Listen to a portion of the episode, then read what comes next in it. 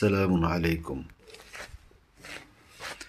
লা ইলাহ ইল্লাল্লাহ আল্লাহ ছাড়া কোনো ইলাহ নেই।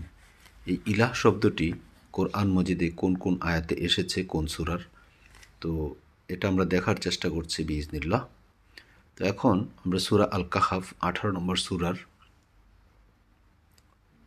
চোদ্দ নম্বর আয়াত, পনেরো নম্বর আয়াত এবং আঠারো নম্বর সুরার একশো দশ নম্বর আয়াত এই তিনটি আয়াতে আমরা দেখার চেষ্টা করব ইনশাআল্লাহ তো এখানে আঠারোর চোদ্দোতে আল্লাহ যেটা বলছেন আমরা পড়ছি বিজনিল্লাহ রব্বি আউযুবিকা মিন হামাযাতিশ শায়াতিন ওয়া আউযুবিকা রব্বি আন ইয়াহদুরুন বিসমিল্লাহির রহমানির রহিম وربطنا على قلوبهم إذ قاموا فقالوا ربنا رب السماوات والأرض لن تدعون لن تدعوا من دونه إلها لقد قلنا إذا شططا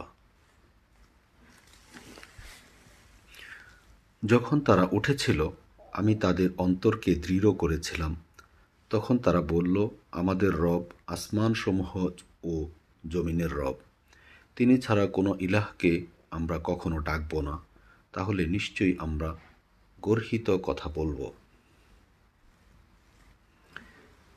এখানে ওই যে গুহাবাসীতে কিছু যুবক আশ্রয় নিয়েছিল, এটা আমরা সুরা কাহাফ থেকে জানি।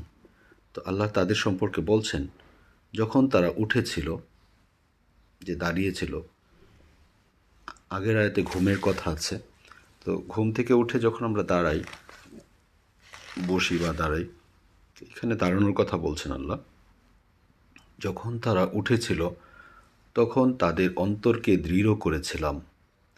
তখন তারা বলল, আমাদের রব আসমানসমূহ ও জমিনের রব। তাহলে এখানে রবের আমরা একটা পরিচয় পাচ্ছি, যে আসমান এবং জমিনের যিনি মালিক, তিনি হচ্ছেন যে রব। তিনি ছাড়া কোনো ইলাহকে আমরা কখনো ডাকব না। তাহলে ডাকার ক্ষেত্রে যে বিষয়টা, সেটা হচ্ছে যে একমাত্র রব যিনি ইলাহ শুধু তাকেই ডাকতে হবে, এছাড়া অন্য কাউকে ডাকা যাবে না। আমরা কখনো ডাকব না। তাহলে নিশ্চয়ই আমরা গর্হিত কথা বলব।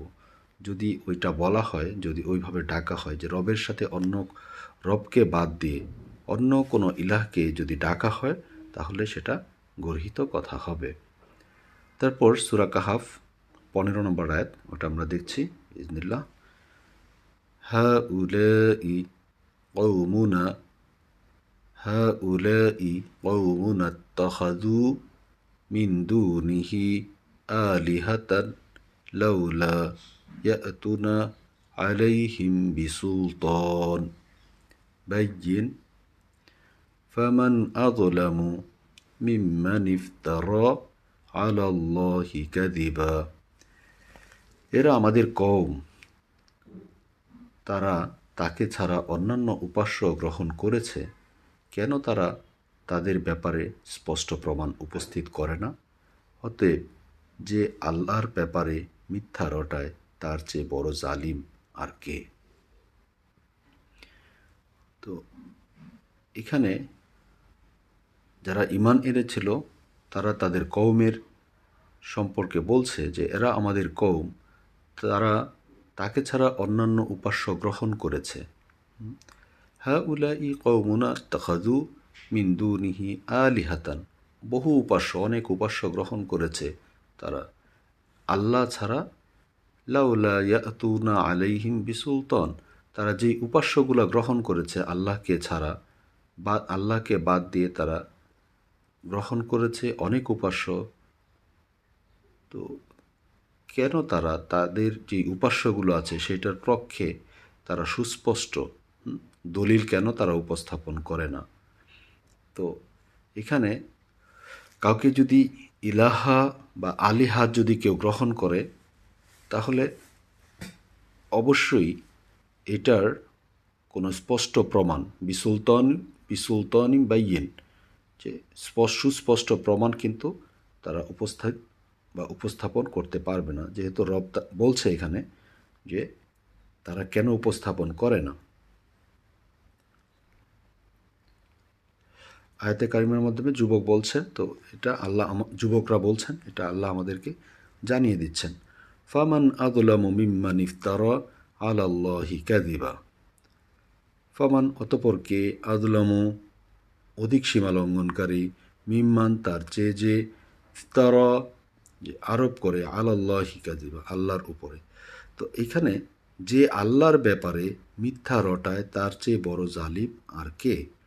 তো এইখানে আলিহা শব্দটা এসেছে যে বহু উপাস্য। তাহলে রব একক, একমাত্র ইলাহ, এটা অন্যান্য আয়াত থেকে আমরা দেখেছি। এখানে আলেহা হচ্ছে যাদেরকে আলেহা বানানো হয়, এক ইলার পরিবর্তে অন্যান্য বহু ইলা বা আলেহা গ্রহণ করা হয়, তাদের ব্যাপারে সুস্পষ্ট দলিল বা বিসুলতনি বাইয়েন যে তারা উপস্থিত কখনো করতে পারবে না।